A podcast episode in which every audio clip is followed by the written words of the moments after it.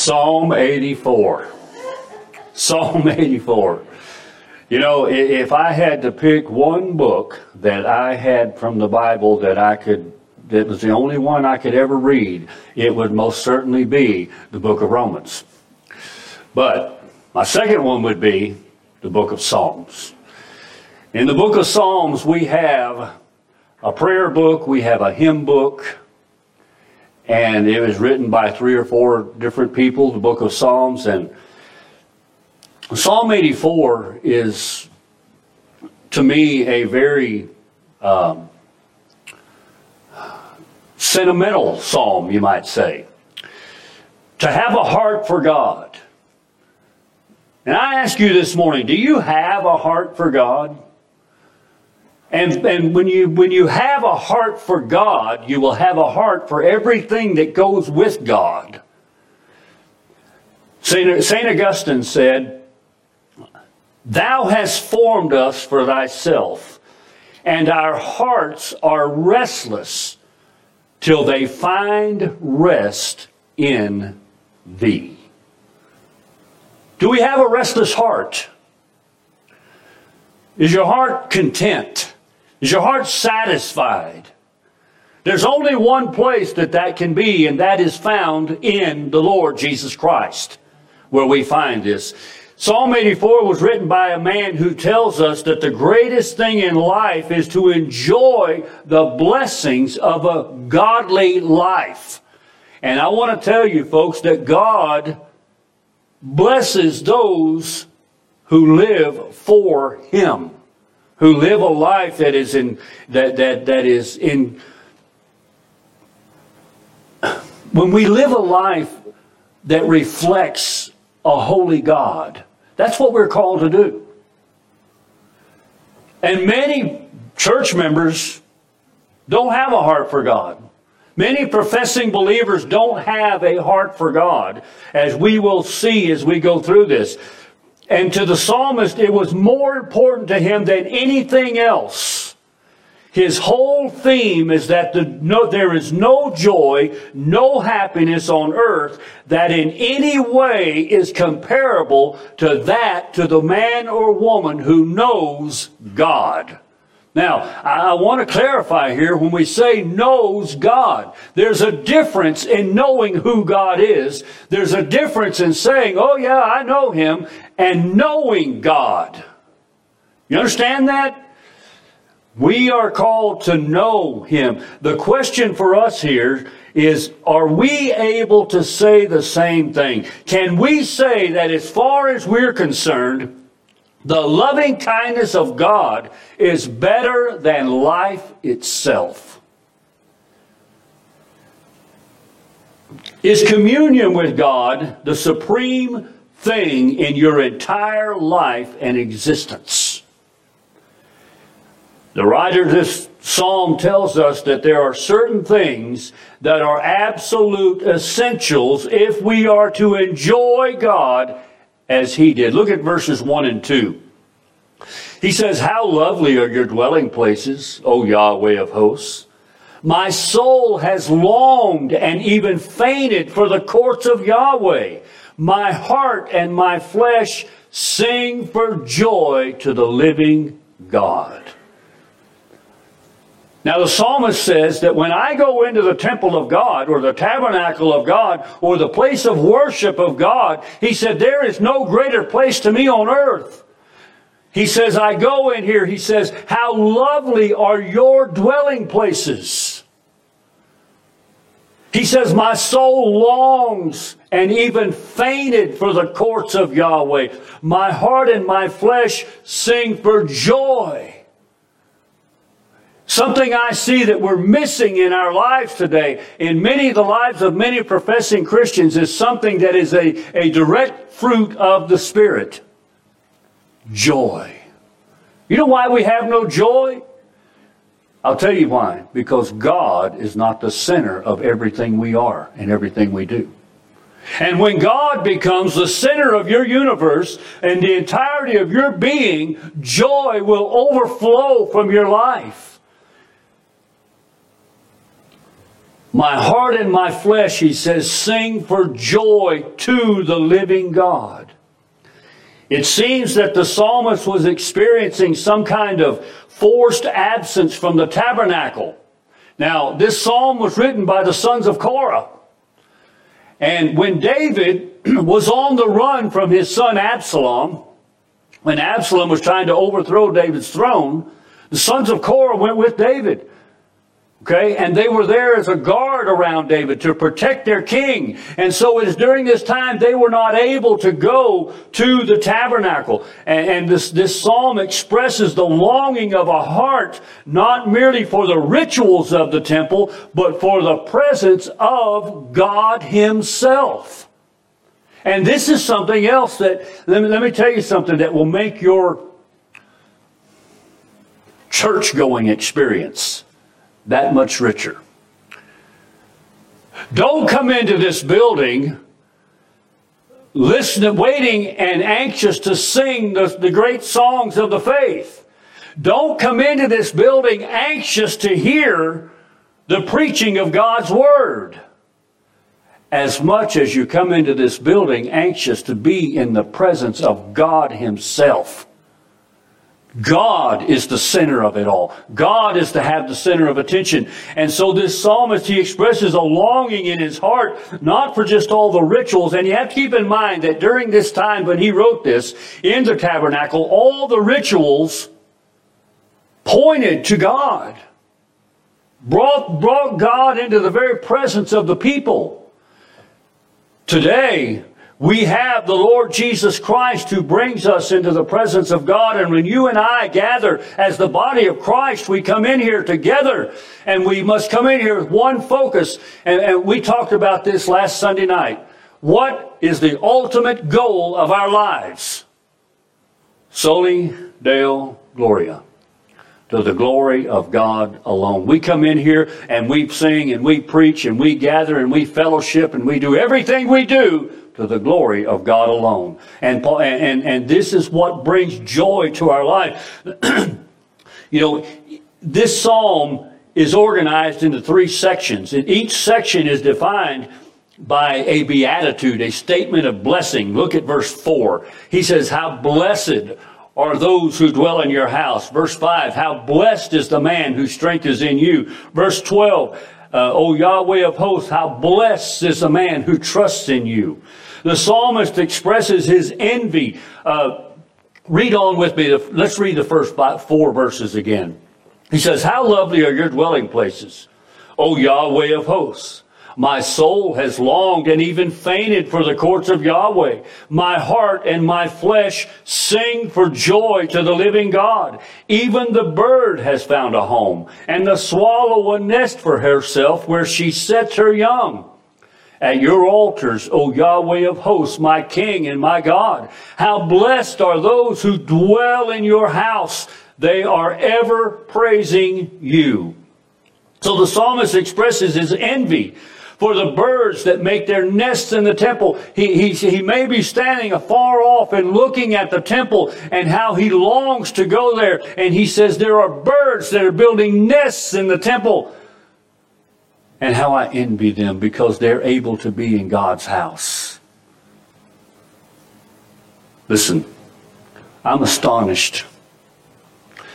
I read the other day that uh, there a poll that they asked church members. They asked this to church members. How important is the gathering of God's people or going to church? How important is that? You know, and about 40% said that is very, very important. You know what that means? That 60% don't think it's important at all. But the psalmist, he says, How blessed are those who dwell in your house. He says, the, the birds are there, and I envy these birds.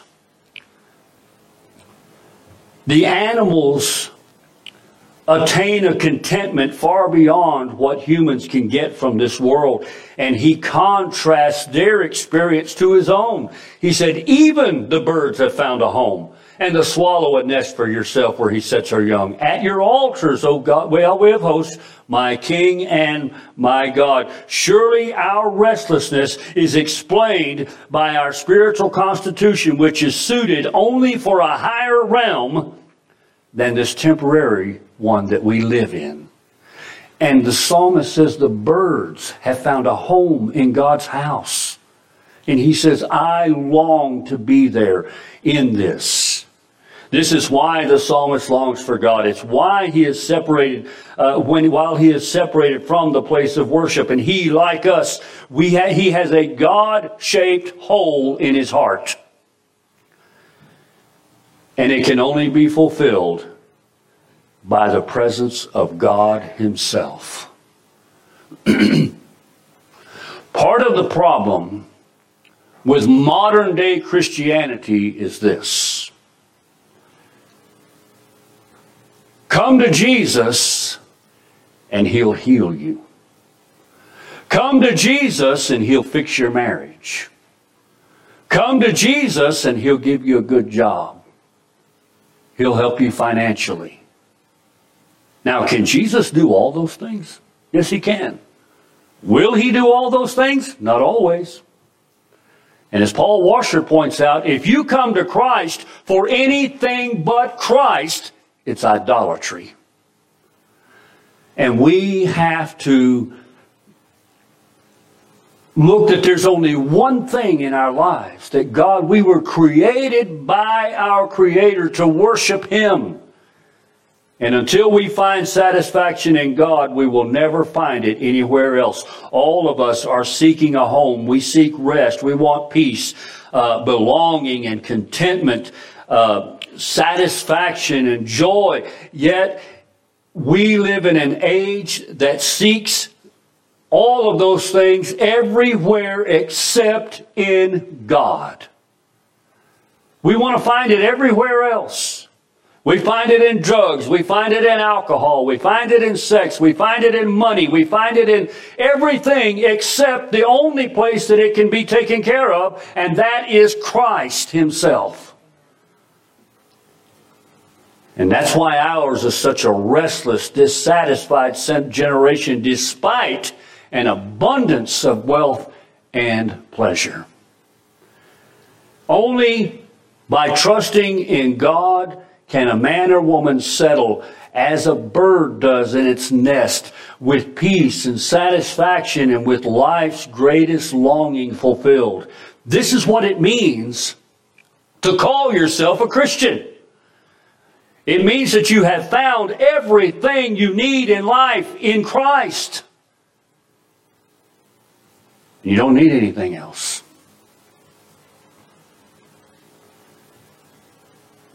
The believer has found his identity, his purpose, and his home in Christ alone. And it is only as we find it in Christ alone. Look at verse 5. How blessed is the man whose strength is in you, in whose heart are the highways to Zion. Passing through the valley of Baca, they make it a spring. The early rain also wraps it up with blessings. They go from strength to strength, each of them uh, each one of them appears before God in Zion. So in the first four verses, what he said was this. I want to go to the house of God and gather with the people of God and worship God. I want to go into the house of God and, and, and be in the very presence of my God. And now he goes on and, and, and, he says there in verse 4, how blessed are those who dwell in your house. In verse 5, he says, how blessed is the man whose strength is found in you. We become, uh, when, when we are born again into this, into this Christian life, you and I become strangers and pilgrims in this world. We don't belong here.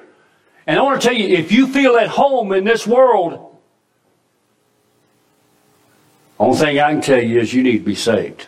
Because we are strangers and pilgrims, Peter says, in this world. We don't belong here. We, we have another home, a home that is built without hands, and we long for that. We are just pilgrims and strangers journeying to this distant land. And we have not yet arrived, though our hearts are there already. Verse 6, he talks about the valley of Baca. Baca means weeping, or suffering. Anybody found out yet that in this world you will have trouble? How about suffering? How about weeping?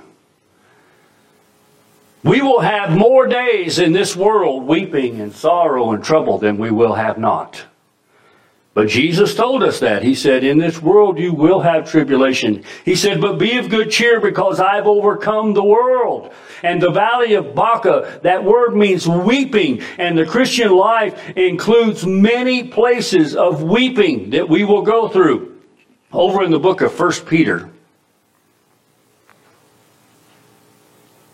In 1 Peter chapter 1, verse 6 and 7, Peter says, in this you greatly rejoice, even though now for a little while, if necessary, you have been grieved by various trials, so that the proof of your faith, being more precious than gold, which is perishable, even though tested by fire, may be found to result in praise and glory and honor at the revelation of Jesus Christ. So Peter here, he, he is saying, we rejoice when trials and, and, you know, Paul says we are to give thanks in everything. He says rejoice always.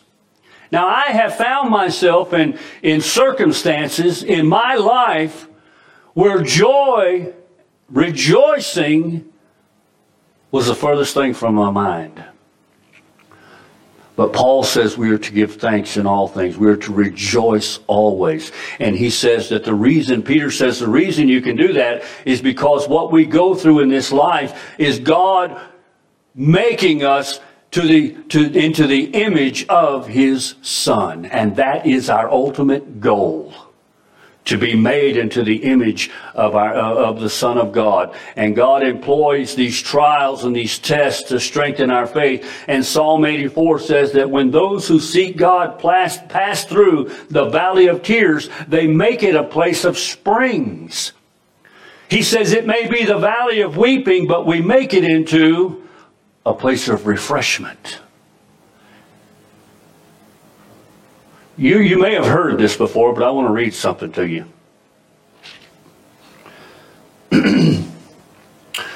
Even though I walk through the valley of the shadow of death, I will fear no evil.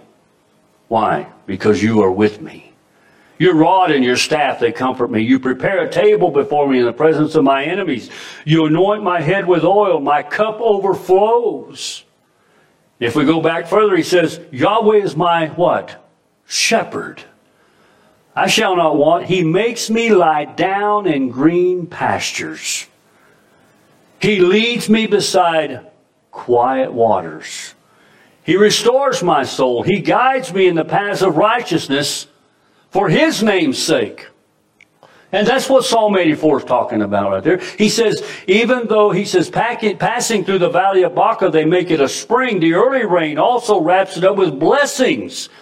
And they go from strength to strength. Each one of them appears before God in Zion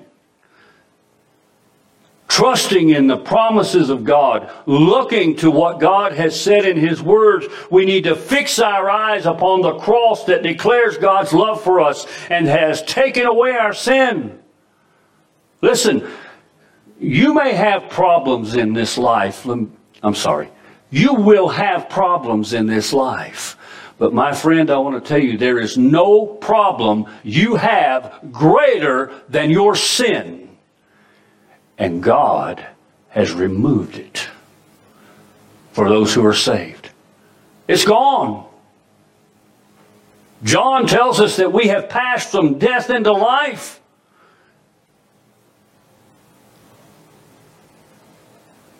And we keep our eyes focused. We look to the cross of Calvary where the Lord Jesus Christ bore the sin of his people. And when he was done, he said, It is finished. It's done. It's accomplished. And our sin was gone. And we can fix our eyes and we can say, God, I know you love me. Paul tells us, For God has demonstrated his love for us in that while we're still sinners, you don't have any idea how important that little phrase is right there. While we're still sinners, Christ died for us. So you want to know if God loves you? Just look at the cross. And that's God shouting to all of his people, Yes, I love you and he took away our sin. And so the, the, the, psalmist says, remember now, he's more than likely on the run with David. But he says, How blessed is the man whose strength is in you. He says, We have trouble, we have problems. We're going through the, uh, the, the valley of Baca, the valley of, of suffering and weeping. But God is everything. Listen, God, let me tell you something about Jesus. Jesus did not come to give you salvation. He did not come to give you joy. He did not come to give you peace. He came to be your salvation, to be your joy, to be your peace, to be your everything. You understand that? You see how the difference that makes? And Jesus is our salvation. He is everything to us. Only God can fill our souls, and only He can give us strength for our heart. And that's where I was going with that. Jesus is our strength. He is he, you don't have to pray and say, Oh Lord, give me strength. Because when you as a believer say that, Jesus says, I am your strength. Lord, give me peace in this situation. And he says, I am your peace. You remember when Jesus was, when the disciples were out on a boat and there was a storm and it was dark and all of a sudden they see somebody walking on the water and that scared them. By the way, it would have me too, and you. But they see somebody walking and they were afraid. And Jesus cried out to them and said, Don't be afraid. I am. That's what he said, literally. Don't be afraid, for I am. Now, they were probably more afraid when he said, I am, than they were seeing him walk on the water. Because the last time that anybody had heard someone say, I am, it was God talking to Moses on the mountain. He said, Who do I tell them has sent me? And he said, You say, I am that I am. So you know what Jesus was saying? He's saying, I am God. I am the creator. I am the savior. I am all these things. And so the, the, the psalmist is saying that through the valley of, of suffering and weeping, there's refreshment because of the presence of God. He says there at the end of verse 7 each one of them appears before God in Zion. Verse 8 O Yahweh, God of hosts, hear my prayer. Give ear, O God of Jacob. See our shield, O God, and look upon the face of your anointed. Now, I love this next verse. For, a bet, for better is a day in your courts than a thousand anywhere else. I would choose to stand at the threshold of the house of my God than dwell in the tents of wickedness. Now, I got to tell you, there's another ch- verse, uh, translation that I love the way they translate that verse. And it says, I would rather be a doorkeeper in the house of my God than stand in the tents of wickedness. Verse 11, for Yahweh God is a sun and a shield. Yahweh gives grace and glory. No good thing does he withhold from those who walk blamelessly. O Yahweh of hosts, how blessed is the man who trusts in you. Those who long for God and seek him and dwell in him he says, are truly blessed. Are truly blessed when we know Him and we are, uh, we are found in Him. And in this last section, the psalmist relates lessons he has learned along the pathway of life. Uh, in verse 8, he begins with the importance of faith. O Yahweh of hosts, hear my prayer. Now, what's that have to do with faith? Well, you take faith and you take prayer and you put them together and you have real prayer. We pray. Christian, do you realize what a tremendous privilege you and I have? The writer to the Hebrews puts it this way that we may boldly approach the throne of grace to find help in a time of need. Boldly approach the throne of grace. You know why I can boldly approach the throne of grace? Because that's my Father and I'm His Son. Because that's your Father and you're His child. And you show me a Christian that does not pray, and I'll show you a miserable person or an unsaved one. Prayer for the believer is as natural as breathing. You know, someone asked Charles Spurgeon one time, he said, What do you think is more important, prayer or reading the Bible? And he said, Well, what do you think is more important, breathing in or breathing out? He said, Because both should be just as natural to the believer. Those who seek God pray often. We realize that God is near, that He looks upon His children. He's always ready to hear the cries for their help. Now, you know, it's interesting that we talk about that because next week I'm going to begin the series through the book of Habakkuk. And the first complaint that this prophet has against God is this I've been praying, I've been praying, I've been praying, and you just don't seem to hear God. Why are you not doing anything? Now, I'm not going to get into that sermon right now, but that's a cliffhanger right there. But the point is, God will answer Habakkuk, and he will say, I've heard you.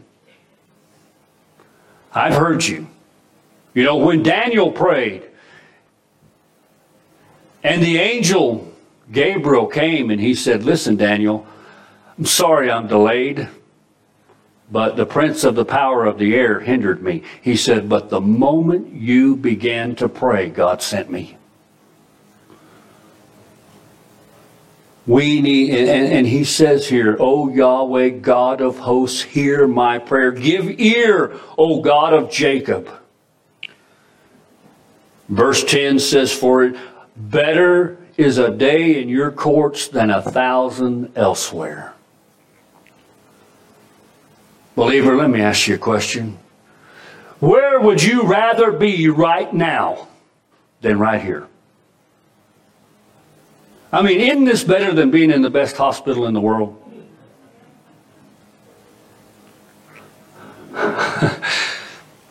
Do you enjoy being in God's house with God's people? You know, we kind of talked about this Wednesday night. Did you know that the Sunday evening and the Wednesday evening church services are no less important than this one? As a matter of fact, in some ways, they're probably even more important. Because you come in here and you sit there and you listen to me do all the talking. But when we come in here on a Sunday morning, a Sunday night, and a Wednesday night, we all get to talk. Open Bible study. So we realize this uh, the, the, that the smallest act rendered to God is far greater than the pleasures of unbelief and sin. And, and when he says here, for a day in your courts is better than a thousand elsewhere, he said, I would choose to stand at the threshold of my God than dwell in the tents of wickedness. This shows humility and how slow we are to learn this lesson. Are you ashamed of being identified with the Lord Jesus Christ? Would you rather be a doorkeeper in the house of your God? That, by the way, that was a place of a slave. That was a place of a slave, of a servant. And to dwell in the tents of wickedness meant that you were somebody, meant you had influence, meant you had money, meant you had power. And the psalmist says, Look, I'd rather be the lowly nobody standing at the doorway of my God's house than to dwell with all of this. It shows humility. And at a profound level, this is our sin that we do not render to God the glory that He deserves. we don't give God first place in our lives. And until we do, until God, it has not a prominent place, but the preeminent place in our life. You will never know the joy you could know and the satisfaction you could know and the, the contentment you could know in knowing that God has first place. How great is our constant need of God's forgiving mercy.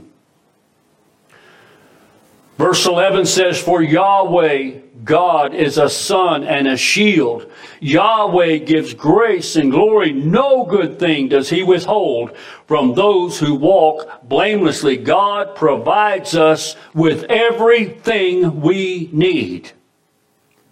I'm reminded of the children of Israel passing through the wilderness for 40 years. Their clothes never wore out, their shoes never wore out, they never were hungry, and they never were thirsty. They had round the clock people sewing on their clothes, right? No. There was a shoe store every so miles. Is that true? No. Hey, they drank water from a rock. They walked outside and there were quail everywhere. They saw this wonderful food just come down out of the sky because God provided. And these, these were an unbelieving, disobedient people. And he still took care of them because they were still his people. So imagine how God will take care of those. He says here, uh, in verse 11, no good thing does he withhold from those who do what? Walk blamelessly. You know how you walk blamelessly? You walk in Christ. You walk in Christ. And he says, O Yahweh of hosts, how blessed is the man who trusts in you. Do you know the blessing of trusting God? In John 14, 6, Jesus said, I know the way, I know the truth, and I know the life. It's not what he said. He said, I am the way, I am the truth, and I am the life. He didn't say, I'm going to show you where they are. He said, I am that. I am the way, I am the truth, and I am the life. And in that statement that Jesus made right there is found the answer to every question raised in Psalm 84. It is because of Christ that those who trust in God are blessed. Listen, I have found this, this right here is a true statement. Okay? You tell me if, if you have not experienced this right here. You can go out into this world, you can stand in the public arena, and you can talk about God, and people will talk to you about God. You go out into the public arena, you stand up, and you begin to talk about Jesus, and you got a fight on your hands, or they won't even listen to you. Jesus is what makes all the difference in the world. And it's because of Him and only because of Him we find everything that we need. Do you have a heart for God?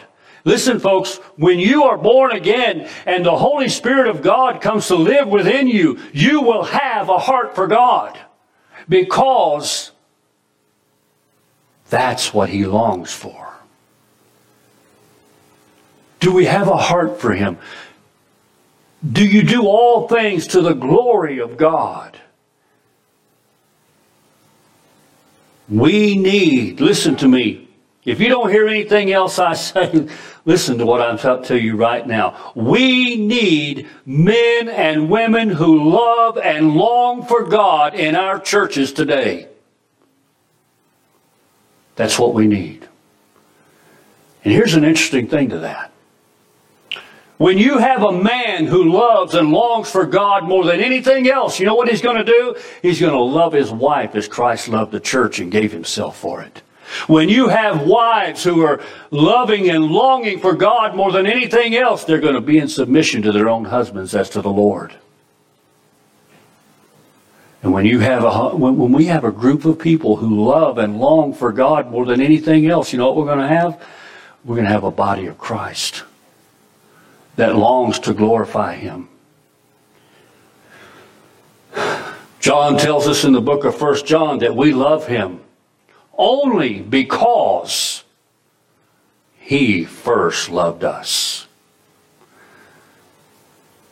In all of our troubles, we can praise God. You know what? The book of Job, chapter 19, verse 25 through 27. Now, anybody here has never heard the trouble Job went through? If you've been here very long, I know you have because I spent about a year and a half teaching through this book. We all know the troubles that Job had. And in verse uh, chapter 19, verse 25, he says, As for me, I know that my Redeemer lives. Now, what's interesting about that? Jesus hadn't been born yet, but yet he lives. As for me, I know that my Redeemer lives, and at the last I will rise up over the dust of this world, even after my skin is destroyed, yet from my flesh I shall behold God, whom I myself shall behold, and not another. My heart faints within me. If you say, How shall we persecute him? And the root of the matter is found in him, then be afraid of the sword for yourself, for wrath brings the punishment of the sword, so that you may know there is judgment. Listen, I, I, I was listening to Steven Lawson the other day, a sermon he preached. And it was great. Of course, all his sermons are great. But here's what he said You have two appointments. From the moment you're born, you live every second of your life pointing to two appointments. These are appointments you can't cancel. These are appointments you can't change. God Himself has set the date of these appointments. Psalm 139, where He says, you know, the, you, you knew my days before there were any of them. God has determined the length of your life. And here's the two appointments. Number one is you will die. Number two, there's judgment. For it is appointed unto men once to die, and after this, the judgment. But listen, for those who are in Christ, we can say with Job, I know that my Redeemer lives. My Savior lives. And that in my flesh I will behold him. You see, as a believer in Christ, I've already faced my judgment. I faced it at the cross in Christ when he bore the wrath for my sin and your sin if you've been saved. If not, there's coming a day when you're going to stand before a holy God and be judged for your sin. And you will be found wanting. And you will hear those words, Depart from me. I never knew you. But the psalmist he says, I long for God's house. I long to be with God's people. I love my God. I long to be where I can worship Him in, in spirit and in truth. Now, don't get me wrong. Doesn't mean you can't worship God at home or at work or wherever you are. But what he's saying is, I want to gather with God's people and I want to behold my God. My heart longs for that. And as we draw near to God and the vision grows brighter and our hearts will likewise say, O Yahweh of hosts, how blessed is the man who trusts in you. Now listen, my friends. Jesus said, Not everyone who says to me, Lord, Lord, will enter the kingdom of heaven, but only those who do the will of his Father. You know what the will of his Father is? That you believe on the Lord Jesus Christ. God's not interested in whether you're a church member, whether you're a Baptist, or whether you're a Presbyterian, or whatever. And to say those things weren't important, I said that he's not so much interested in those things as he is in knowing whether or not you have bowed the knee to Jesus Christ in repentance, confession of your sin, trusting in Christ alone to save you, knowing that the day will come when we will stand before a holy God and he looks at me and says, Why should I let you into my heaven? And I'm going to point at Jesus and say, Because of him. And he's going to say, Come on in. Come on in. Will he tell you to come on in?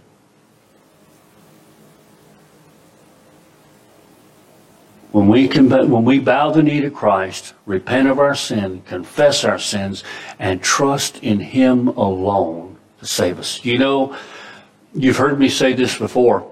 If 99.9% of my salvation is based on what Christ did, and the rest is based on what I do, I'm going to hell. Do you know that? It's 100 percent Christ. And that's it. Let's pray. Father, Lord, we thank you this morning that you have given us a place, Father, where we can gather. May we, with the psalmist, say, How lovely are your dwelling places. May our hearts long, Father, to be in your house with your people, to gather together, Lord, to worship you and you alone. Father, thank you that in this world, though we have tribulation, Jesus has overcome the world. And in him we find our strength. In him we have peace and joy and contentment.